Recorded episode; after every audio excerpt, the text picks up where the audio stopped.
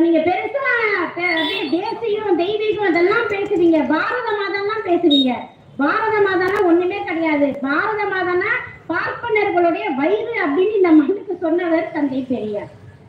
அப்படிப்பட்ட தந்தை பெரியாருடைய இந்த கருத்துக்களை இந்த மண்ணில் நீர்த்து போக செய்யாமல் இன்றைக்கும் இந்த கருத்தை மிக தெளிவாக வலிவாக தமிழ்நாட்டை தாண்டியும் உலகம் முழுவதும் தந்தை பெரியாரின் கருத்துக்களை எடுத்து செல்லக்கூடிய மிக பெரிய பொறுப்பை செய்து கொண்டிருக்கிறார் திராவிடர் கழகத்தின் தலைவர் ஆசிரியர் தமிழர் தலைவர் வீரமணி அவர்கள்.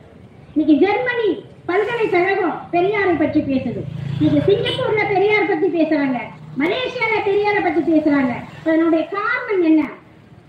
பெரியார் செத்து போய் ஐம்பது வருஷம் ஆச்சு. ஏன் அவரை பத்தி பேசுறாங்கன்றது இன்னைக்கும் பார்ப்பனிய பிஜேபிக்கு கூட்டத்துக்கு ஒரு வைத்தறிச்சல். பார்லிமெண்ட்ல போய் பேசுறாரு பெரியார பத்தி. இங்கிருந்து சென்ற எம்பிக்கள் அங்க போய் பெரியார் வாழ்கன்னு சொன்னா ஜெய் ஸ்ரீராம்னு அவங்க கத்துறாங்க. அவங்களுக்கு தெரிஞ்சிருக்குது. எதை பார்த்தா இணை எதிரி அலறுவானோ அவனே சரியான தலைவன் என்பதற்கு அடையாளமாக இது தந்தை பெரியார் திகழ்ந்து கொண்டிருக்கின்றார்.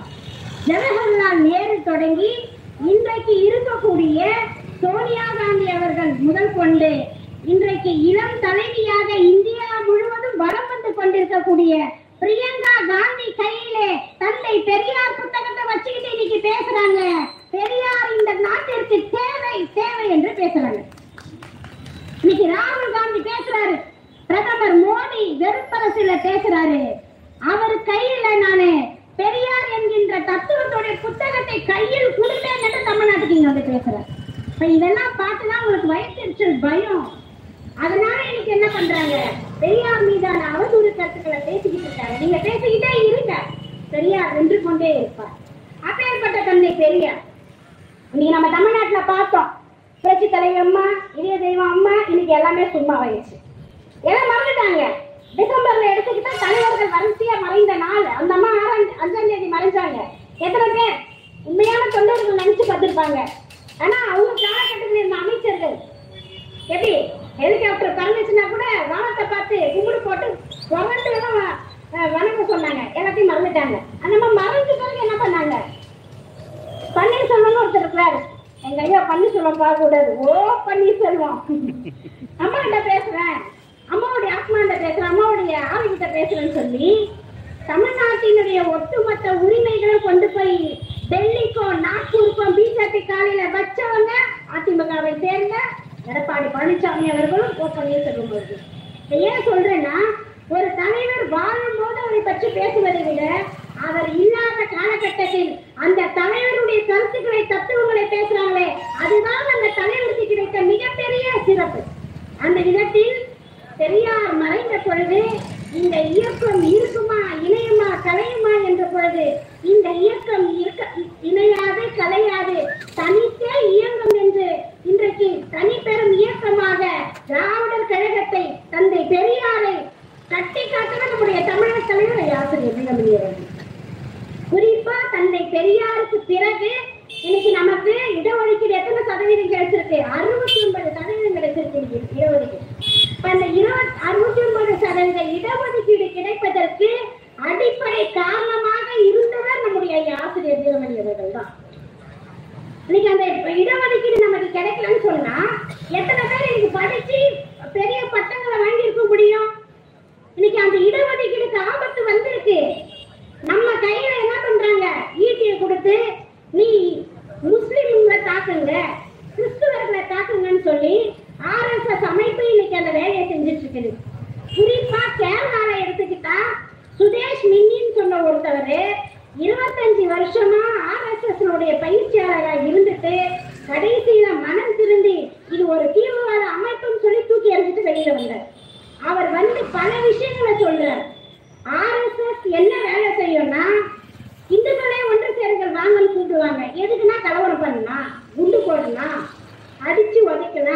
யாருன்னா முஸ்லிம்களையும் கிறிஸ்துவர்களையும். அதுவும் குறிப்பா பாருங்க ஆதிவாசிகள் பழங்குடியினர் ஒடுக்கப்பட்ட சமூகத்தில் இருக்கக்கூடியவர்களை அவங்க கூட்டத்துக்கு கூட்டுக்கிறது. அதே போல ஓபிசி பிற்படுத்தப்பட்ட சமூகத்துல இருக்கிறவங்க கூட்டுக்கிறது. இவங்க எல்லாம் சேர்த்து வச்சு என்ன பண்றது? இந்த மாதிரி கலவர வேலைகளை செஞ்சுக்கிட்டு இருப்பாங்க மறுபுறத்துல இவங்க என்ன பண்ணுவாங்க? எல்லாருக்கும் பத்து இடஒதுக்கீடுன்னு சொல்லி இடபிள்யூஎஸ் கொடுப்பாங்க. பாருங்க ஒரு ஒரு நாட்டுல நம்ம எல்லாரும் இந்துக்கள் தான் ஆனா ஒருத்தர் ரெண்டாயிரம் ரூபாய் சம்பாதிச்சா ஒரு நாளைக்கு அவன் உயிர் ஜாதி ஏழை ஆனா அது இருநூறு ரூபாய் கூட சம்பாதிக்க முடியாத ஒருத்தர் இருந்தா அவர் தாழ்ந்த ஜாதி இந்து. இது யாரு சொன்னா? உண்மையிலே நம்மளை பார்த்து யாராவது தாழ்ந்த ஜாதி இந்து என்று சொன்னால் நெத்திலே உன்னை வெப்பமா வைக்க மாட்டோமா கணக்குல ஆனா இன்னைக்கு இந்த பிஜேபி அரசாங்கம் இதுதான் செஞ்சிருக்கு. இன்னைக்கு EWS weaker section economically weaker section கொண்டு வந்து இடஒதுக்கீடை மறைமுகமாக இன்னைக்கு மாற்றுவதற்கான வேலை இன்னைக்கு செஞ்சுட்டு இருக்கிறாங்க அப்போ இதை இந்த மண்ணில் எல்லாருக்கும் அறிவிச்சு அரசியல் தலைவர்களுக்கு தொடங்கி பொதுமக்கள் வரை விழிப்போட இருங்க. பாஜக நம்முடைய உரிமைகளை பறிக்கிறதுக்கு வருதுன்னு சொல்லி தன்னுடைய தொண்ணூறு வயதிலும் இன்றைக்கும் நாடு முழுவதும் சுற்றுப்பயணத்தை மேற்கொண்டு ஒரு எச்சரிக்கை மணியை அடித்துக் கொண்டிருக்கிறார் ஐயா ஆசிரியர் தமிழர் தலைவர் வீரமணி அவர்கள்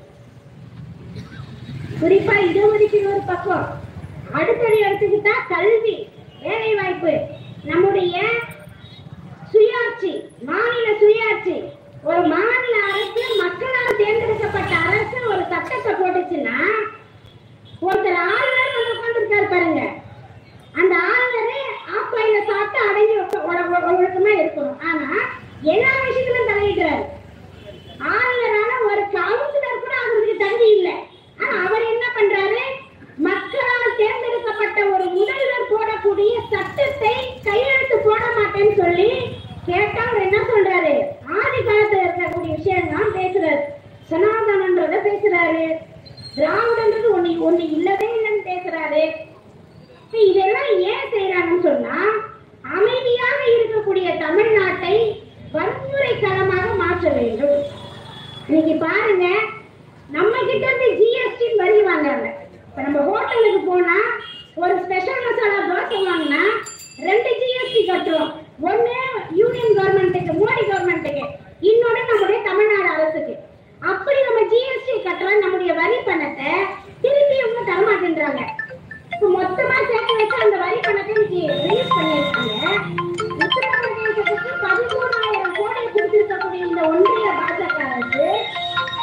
தமிழ்நாட்டுக்கு வெறும் ரெண்டாயிரம் கோடி தான் ஒதுக்கி இருக்கிறாங்க அப்ப அவங்களுக்கு என்ன கோபம்? தமிழ்நாட்டில் இருக்கக்கூடிய நம்முடைய ஓட்டு மட்டும் உங்களுக்கு வேணும்.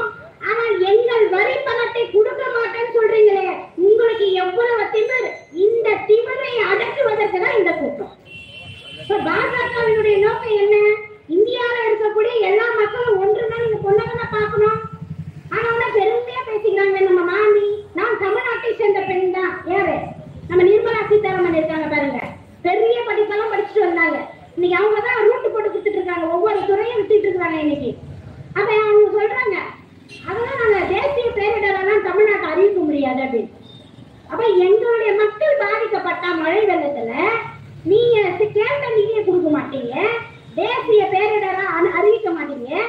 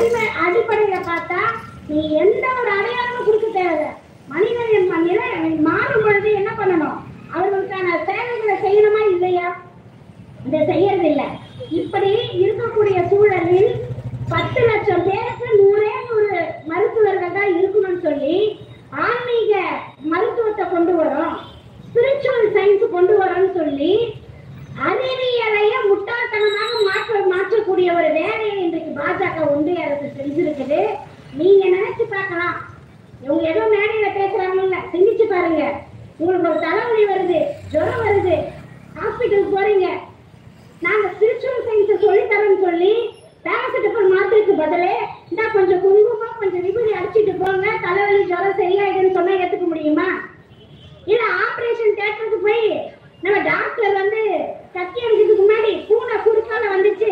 இன்னைக்கு சகுன சரியில்லைன்னு போயிட்டா முடியுமா? நினைச்சு பாருங்க. இப்ப இதெல்லாம் கொண்டு வந்து என்ன பண்றாங்க? நம்ம மூளையில இருக்கக்கூடிய விலங்கை இன்னும் அதிகமா மாத்துறாங்க. குறிப்பா நம்முடைய தமிழ்நாடு எடுத்துக்கிட்டா உலக தரவரிசையில பத்தாயிரம் பேருக்கு ஒரு மருத்துவரை கொண்ட ஒரே மாநிலம் நம்முடைய தமிழ்நாடு தான். காரணம் என்ன?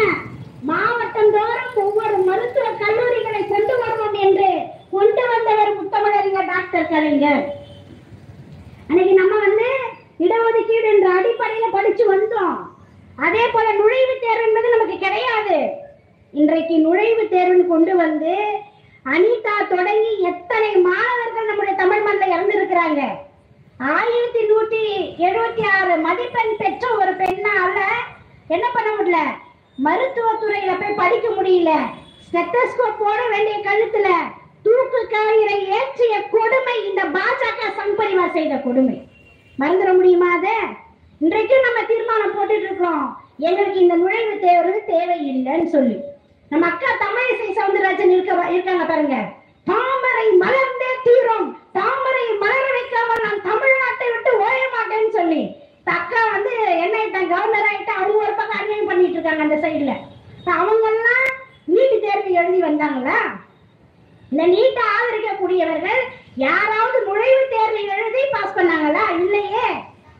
படிச்சு இடஒதுக்கீட்டின் அடிப்படையில தானே மருத்துவரானாங்க இன்னைக்கு அந்த இடஒதுக்கீடை காலி செய்துகிட்டு இருக்கிற வேலையை இன்னைக்கு பிஜேபி செஞ்சுக்கிட்டு இருக்கேன் இதை மக்களுக்கு ஊர்தோறும் போய் சொல்லுங்க சொல்லுங்கன்னு சொல்லி தன்னுடைய தொண்ணூறு வயது நினைச்சு பாருங்க. தொண்ணூறு வயசுலாம் நம்மளாம் வருங்காலத்துல எப்படி இருக்க போறோம்னு தெரியல. எல்லா உணவும் இன்னைக்கு வந்து மாறி போயிருக்கு. அந்த தொண்ணூறு வயதுல கூட வீட்டுல உறங்கி கிடக்காமல் மக்களுடைய உரிமைகளை பறிக்கக்கூடிய பாஜக என்கின்ற பாசிசத்தை வீழ்த்த வேண்டும் என்று நாடு முழுவதும் சுற்றுப்பயணம் செய்து கொண்டிருக்கிறார் திராவிடர் கழக தலைவர் ஆசிரியர் வீரமணி இன்றைக்கு மாண்புமிகு முதல்வர் சொல்றார் அவரை என்னெல்லாம் பேசுனாங்க? அவருக்கு ராசி சரியில்லைங்க. அவருக்கு ஏழு கட்டம் சரியில்லைங்க எட்டு கட்டம் சரியில்லைங்க. இனி அவர் முதல்வர்லாம் ஆக முடியாதுன்னு பல பேர் பேசினாங்க. இன்னைக்கு எட்டு கட்டம் இல்ல. இனி ஒரு கட்டம் கூட உங்களுக்கு தமிழ்நாட்டுல இடமே இல்லை என்று திராவிட மாடல் என்கின்ற ஆட்சியை சிறப்பாக செய்து கொண்டிருக்கின்றார் முத்துவேல் கருணாநிதி ஸ்டாலின் என்கின்ற நம்முடைய முதல்வர். இந்தியா கூட்டணி உருவாக்கி இருக்கார் பாருங்க. ஒரு காலகட்டத்தில் நம்ம இந்தியாவே தேவையில்லைன்னு சொன்னோம். ஆனா நாம என்ன பண்றோம்? இன்றைக்கு இந்தியா கூட்டணியை உருவாக்கி இருக்கோம் அவர்கள் என்ன பண்றாங்க? நேற்று வரைக்கும் இந்தியா என்னுடைய தாய்நாடு இந்தியா என்னுடைய தாய்நாடுன்னு பேசிக்கிட்டு இருந்தவங்க எல்லாம் நம்மள பார்த்து யுவர் ஆன்டி இந்தியன் சொல்லிக்கிட்டு இருந்தவங்க எல்லாம் இன்னைக்கு என்ன சொல்றாங்க? இந்தியான்றது இங்கிலாந்துக்காரன் வச்ச பேரு. அதனால நாங்க பாரத் மாத்தான்னு வைக்க போறோம். இந்தியாவை பாரதம் மாத்த போறேன் நீங்க சொல்லிட்டு இருக்கிறாங்க. இப்ப இந்தியா என்ற பேரை நீங்க மாத்துறது இருக்கட்டும். வெள்ளக்காரன் கொண்டு வந்த செல்போனை வேணாம்னு சொல்வீங்களா வெள்ளக்காரன் கொண்டு வந்த ஃப்ளைட்டை வேணாம்னு சொல்வீங்களா நம்ம பிரதமர் இப்பதான் கொஞ்சம் அமைதியா நாட்டுல இருக்காரு. கொரோனாக்கு பிறகு. அதுக்கு முன்னாடி நாட்டிலேயே இருக்க மாட்டார். எப்பயாச்சும் துணி மணி வேணுன்றதுக்காக நாட்டுக்கு வருவார். இங்க பல பிரச்சனை நடக்கும். வெளிநாட்டிலேயே சுற்றுப்பயணம் செஞ்சுட்டு இருப்பாரு ஒரு காலகட்டத்துல முப்பாட்டர் முருகன் உலகத்தை அதிகமா சுத்தி வந்தாரா? இல்ல நம்ம பிரதமர் மோடி அதிகமா சுத்தி வந்தாலும் ஒரு பட்டிமன்றமே வைக்கலாம் அந்த அளவுக்கு. வெளிநாட்டுல யாராச்சும் ஒரு பிரதமர் பார்த்து வெல்கம் மிஸ்டர் மோடின்னு சொன்னா போடுற அடுத்த டூர் அந்த நாட்டுக்கு. இப்படி உங்க உலகத்தையே சுத்தி வந்தார். அப்படி வந்த பிரதமர் என்ன பண்ணாரு? இந்தியான்ற பேரை இன்னைக்கு மாத்த போறாங்க. என்ன அறிமுகப்படுத்தும் போது சொன்னாங்க வழக்கறிஞர் மணியம்மைன்னு சொல்லி. நமக்கு இந்தியன் கான்ஸ்டியூஷன் ஒன்று இருக்குது. இந்திய அரசியலமைப்பு சட்டம். இந்த சட்டம் வந்த பிறகுதான் இந்தியர்களுக்கு பல உரிமை கிடைத்தது. அதுக்கு முன்னாடி வரைக்கும் நமக்கு பல உரிமைகள் இல்லவே இல்லை. அந்த அடிப்படையில யாராவது ஜாதிய சொல்லி உங்களை திட்டனா யாராவது மதத்தை சொல்லி உங்களை திட்டனா யாராவது நீ என்ன பொம்பளை போய் படிக்கலாமா? ஒரு காலத்துல அப்படிதான் கேட்டு வச்சிருந்தாங்க. பெண்கள் யாராவது படிச்சு முன்னேறணும்னு சொன்னது யாரு? இந்த மண்ணில? எந்த புலவராவது சொல்லியிருக்காரா? நம்ம சிவன் பெருமான் வராரு. எதுக்கு? பெண்களுடைய கூந்தல்ல மனம் இருக்குதான்னு சொல்லி பட்டிமன்றம் நடக்குது. நக்கீரர். நக்கீரர். அவரெல்லாம் வந்து பேசுறார் புலவர். ஆனா அதெல்லாம் ஒத்துக்க முடியாது. பெண்களுடைய கூந்தலுக்கு மனம் இருக்குதுன்னு சொல்றாரு. அடப்போயா ஷாம்பு போட்டு குளிச்சாலும் ஒரு மாசம் ஒரு ஒரு மணி நேரத்துக்கு தவிர வாசனை இல்லை. ஏதோ இயற்கை மனம் இருக்கான் பெண்களுடைய கூந்தலுக்கு மனமுண்டா இல்லையா என்று பட்டிமன்றம் நடத்திய புலவர்கள் வாழ்ந்த இந்த கால மண்ணில் பெண்களுக்கு சொத்தில் உரிமை உண்டா? பெண்களுக்கு கல்வியில் உரிமை உண்டா? பெண்களுக்கு வாழ்வதற்கு உரிமை உண்டா என்று கேட்டு போராடினார் தந்தை பெரியார். இன்னைக்கு அதனுடைய தொடர்ச்சி தானங்க இன்னைக்கு. சென்னை ஹைகோர்ட் எடுத்துக்கோங்க. ஒரு காலகட்டத்துல பெண்கள் வழக்கறிஞர்னு சொன்னா யாரும் வரமாட்டாங்க. பொம்பளைங்களுக்கு என்ன சார் தெரியும்? அவங்க எல்லாம் போய் வழக்கு நடத்தினா ஜெயிக்க முடியுமான்னு. ஆனா இன்றைக்கு பத்திற்கும் நீதி மேற்பட்ட பெண் நீதிபதிகளை கொண்ட ஒரே மாநிலம் தமிழ்நாடு. எந்த பெண்ணை பார்த்து நீ தீட்டு நீ வீட்டை விட்டு வெளியில வரக்கூடாதுன்னு சொன்னீங்களோ? எந்த பெண்ணை பார்த்து உனக்கு அறிவு இல்லைன்னு சொன்னீங்களோ அந்த பெண் நீதிபதி வந்து உட்காரக்கூடிய அந்த இடத்தில் பார்த்து ஓ மை லார்ட் என் நீதி தேவனே என்று பேச வச்ச பெருமை இந்த மண்ணுக்கு தந்தை பெரியாருக்கும் இந்த இயக்கத்துக்கு உண்டா இல்லையா பத்து பேர் மேற்பட்ட நீதிபதிகள் பெண் நீதிபதிகள் இருக்காங்க அப்ப இந்த மாதிரியான விஷயங்கள்லாம் இன்னைக்கு அடிபட்டு போகக்கூடிய நிலைக்கு இன்னைக்கு வந்துருச்சு இப்ப இந்திய அரசியலமைப்பு சட்டத்தையே மாத்த போறாங்க we the people of india having solemnly resolve india into a என்ன நம்முடைய அரசியலமைப்பு சட்டம் இதெல்லாம் சொல்லுது சோசியலிஸ்ட் சர்வரிங் அப்படின்ற பல விஷயங்களை சொல்லுது இந்தியால இருக்கக்கூடிய எல்லாருக்குமே சமத்துவத்தோட இருக்கணும் சகோதரத்துவத்தோட இருக்கணும் அப்ப நமக்குன்னு ஒரு மதச்சார்பின்மை இருக்கணும் இதை எல்லாம் இன்னைக்கு என்ன பண்ண போறாங்க மாத்த போறாங்க. எப்படின்னு சொன்னா இந்திய அரசியலமைப்பு சட்டத்தை தூக்கிட்டு அங்க சனாதன அமைப்புன்னு ஒண்ணு வைக்க போறாங்க. அதனுடைய தலைவரா யார் இருக்கிறாருன்னா சங்கராச்சாரி இருக்கிறாரு. யாரு சங்கராச்சாரி? அவர் என்ன கான்ஸ்டியூஷனை எழுதினவரா? அவர் என்ன சிஆர்பிசி ஐபிசி எல்லாம் படிச்சு அவர் எக்ஸ்பர்ட்டா கிடையாது. ஆனா இன்றைக்கு முற்றிலுமாக இந்துக்களுக்குன்னு ஒரு சட்டத்தை கொண்டு வரேன்னு சொல்லி மீண்டும் ஒரு ஜாதி அமைப்பை கொண்டு வருவதற்கான வாய்ப்பை இன்னைக்கு அவங்க செஞ்சுக்கிட்டு இருக்கிறாங்க. பல துறைகளை இன்னைக்கு விட்டது மட்டும் இல்லாம தமிழ்நாட்டில இருந்து வரக்கூடியவர்களுக்கு வேலை வாய்ப்பே கிடையாது. இன்னைக்கு நம்ம துறைகள் எடுத்துக்கோங்க போஸ்ட் ஆபீஸ் எடுத்துக்கோங்க ரயில்வே டிபார்ட்மெண்ட் எடுத்துக்கோங்க. தமிழர்களுக்கு வேலை கிடையாது. வேற யாருக்குன்னா பான்புரக் வேலையில தான் வந்து உட்காந்துட்டு இருக்கிறாங்க. எப்படின்னு கேட்டா டெஸ்ட் எழுதணும். நீ என்ன டெஸ்ட் எழுதுன தமிழ் இலக்கியத்துல நூறு மார்க் வாங்கினாங்களாம் ஏய், உன் தமிழ்னா உனக்கு சொல்ல தெரியாது எழுத தெரியாது நீ எப்படி நூறு மார்க் வாங்கினேன்னு கேட்டா அதெல்லாம் நீங்க பேசக்கூடாது அதான் மேல இருக்கிறவங்க பார்த்துப்பார் யாருன்னு கேட்டா மோடிஜி இப்ப நம்ம தமிழ்நாட்டுல நம்மளுடைய மக்கள் வாழக்கூடிய இடத்துல நம்முடைய இளைஞர்களுக்கு வேலை வாய்ப்பு கிடையாது பிரதமர் என்ன சொன்னாரு நாங்கள் ஆட்சிக்கு வந்தால் ஆண்டுக்கு ரெண்டு கோடி பேருக்கு வேலை கொடுப்போம்னு சொன்னார் இன்னைக்கு ஆண்டுக்கு ரெண்டு பேர் ரெண்டு கோடி பேருக்கு நீங்க வேலை கொடுக்கலாம் பரவாயில்ல ஆண்டுக்கு ரெண்டு கோடி பேர் இளைஞர்களுக்கு வேலை வாய்ப்பு இல்லாம இருக்கிறாங்க இன்னைக்கு ஏன் தமிழ்நாட்டை தேடி எல்லாரும் வந்து பால்பூரியும் மசால் பூரியும் வித்துட்டு இருக்கிறாங்க தமிழ்நாடு ஒரு அமைதி மாநிலமா இருக்குது நமக்கே ஒரு பதட்டமா இருக்கு நான் தமிழ்நாட்டுல தான் இருக்கோமா குஜராத்ல இருக்கிறோமா உத்தரப்பிரதேசத்துல இருக்கிறோமா எங்க பார்த்தாலும் இவங்களோட வேலையா தான் இருக்குது அப்ப இப்படிப்பட்ட அமைதி சமூகமாக இருக்கக்கூடிய இந்த தமிழ் மண்ணை உருவாக்கியவர் தந்தை பெரியார் என்று சொன்னால் அந்த கருத்துக்களை அந்த உணர்வை நீர்த்து போக செய்யாமல் அப்படியே அதை கொண்டு வரக்கூடிய ஒரு தன்மான இயக்கத்தின் தலைவராக இருக்கக்கூடியவர் தான் ஐயா ஆசிரியர் தமிழர் தலைவர் அவர்கள். இப்போ பைத்தியங்கள் பல விதம் நம்ம சொல்லுவோம். ஒன்னொன்னு ஒரு ஒரு விதம். திராவிட இயக்கத்துக்கு எதிர்ப்பா பேசக்கூடியவங்க பல பேர் வருவாங்க. அதுல நாங்களாம் தமிழர்கள் ஒருத்தர் வ- வருவார் பேசுவார். இப்போ நீ எல்லாம் தமிழர்கள் நாங்களாம் யார் ஆப்பிரிக்கன்ஸா? அப்படின்னு நம்மள திருப்பி கேட்போம். இப்போ அப்படி வரவங்களாம் என்ன பேசுறது? ஒரே ஒரு விஷயத்தை தான் பேசுவாங்க. ஒரே ஒரு போட்டோ தான் சார் ஒரு போட்டோ எடுத்து வச்சுக்கிட்டு அவங்க பண்ற வேலை இருக்கு பாருங்க.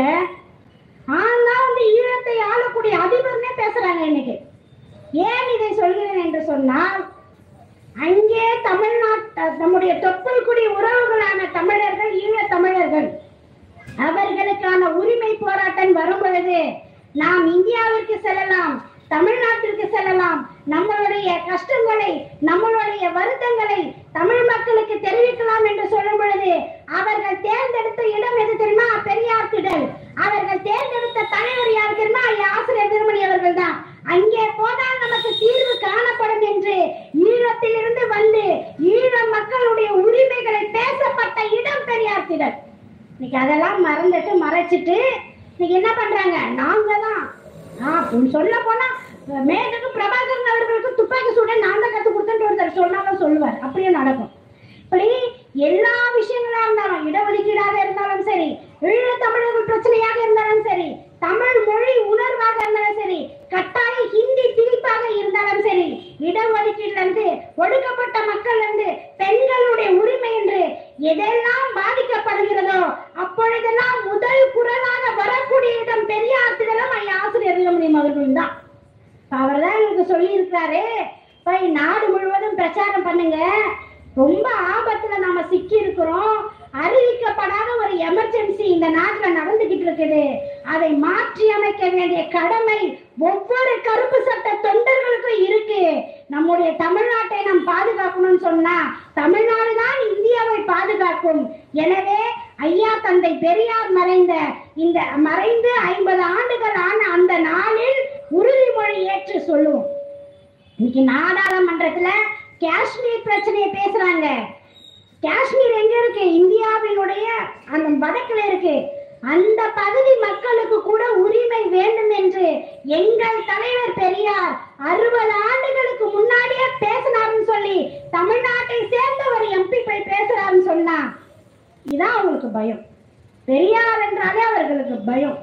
அப்படி இருக்கக்கூடிய இந்த சூழலில் நம்மை சூழ்ந்து வந்திருக்கக்கூடிய இந்த ஆபத்துக்களை எல்லாம் மீட்டெடுக்க வேண்டும் என்று சொன்னால் பா இறுதியாக ஒரு கருத்தை சொல்லி முடிக்கிறேன்.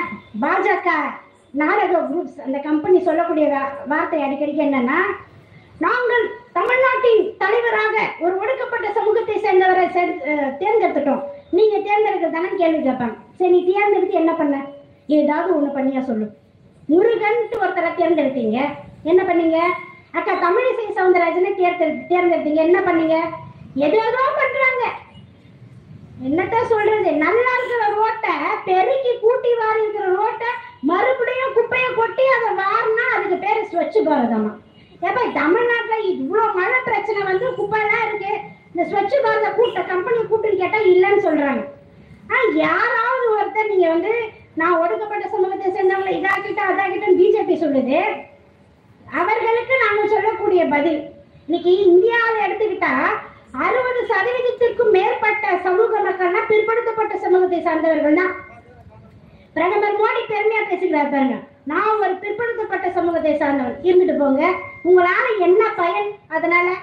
இன்றைக்கு பாரதிய ஜனதா கட்சி பத்து மாநிலத்தில் ஆட்சி ஆள்றாங்க. அந்த பத்து மாநிலத்துல ஒரே ஒருத்தர் மட்டும்தான் பிற்படுத்தப்பட்ட சமூகத்தை சேர்ந்த மாநில முதல்வர். மற்ற ஒன்பது பேரும் ஓபிசியை சேர்ந்தவங்க கிடையாது. இன்னைக்கு ஒடுக்கப்பட்ட சமூகத்தை சார்ந்த மக்களுக்கு சீஃப் செக்ரட்டரி செக்ரட்டரி என்ற போஸ்டிங்ல ஒருத்தர் கூட கிடையாது. சென்ட்ரல் கவர்மெண்ட் போஸ்ட்ல இன்னைக்கு இந்தியாவில் இருக்கக்கூடிய அத்தனை உயர் பதவிகள்ல யார் இருக்கிறாங்கன்னு சொன்னா உயர் ஜாதி ஏழை இருக்குன்னு சொல்லிக்கிறாங்க பாருங்க. அவங்க மட்டும்தான் இருக்கிறாங்க. இப்ப நினைச்சு பாருங்க.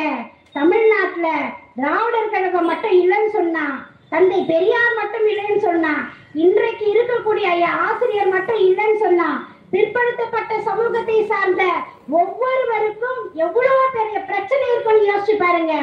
உண்மையிலே நீங்க கடவுளை வணங்குறீங்களோ இல்லையோ பிற்படுத்தப்பட்ட சமூகம் ஒருவருக்கு காலம் முழுவதும் நன்றி செலுத்த வேண்டும் என்று சொன்னால் அது திராவிடர் கழக தலைவர் ஆசிரியர் வீரமணி அவர்களுக்கு தான் நீங்க நன்றி செலுத்தணும். இன்னைக்கு அவ்வளவு விதமான ஒரு இடஒதுக்கீடுக்கு பெரிய பிரச்சனை இந்த பிஜேபி அரசாங்கம் செய்து கொண்டிருக்கக்கூடிய இந்த வேளையில் நாம் அமைதியாக இருப்போம். தமிழ்நாடு என்பது அமைதி பூங்கா. இங்கே கிறிஸ்துவர்கள் இஸ்லாமியர்கள் இந்துக்கள் என்கின்ற பாகுபாடு இல்லாமல் அவரவர் அவருடைய வேலையை செய்யுங்க. உங்களுக்கு பிடிச்ச கடவுளை நீங்க வணங்குங்க.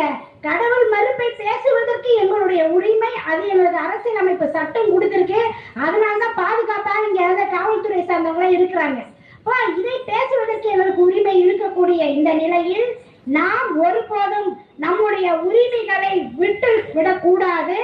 இந்த பா- பார்ப்பனிய ஜனதா கட்சி பாஜக ஆட்சி மீண்டும் இந்தியாவிற்கு வந்தால் பேராபத்து நிகழும் என்பதை கருத்தில் கொண்டு அதை ஒருபோதும் தமிழ்நாடு ஏற்றுக்கொள்ளாது. நமக்கு தொடர்ந்து துரோகங்களை செய்த பாரதிய ஜனதா சங்பரிவாரை வீழ்த்துவதே நம்முடைய வேலை.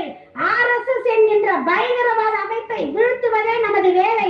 தந்தை பெரியாரை தூக்கி பிடிப்போம். திராவிடர் இயக்கத்தை தூக்கி பிடிப்போம். இளைஞர்களே மாணவர்களே தமிழர்களே திரும்பி பாருங்கள். வாருங்கள் திராவிடர் இயக்கத்தை திராவிடர் கழகத்தை நோக்கி என்று சொல்லி தந்த வாய்ப்புக்கு நன்றி கூறி விடைபெறுகிறேன். நன்றி வணக்கம்.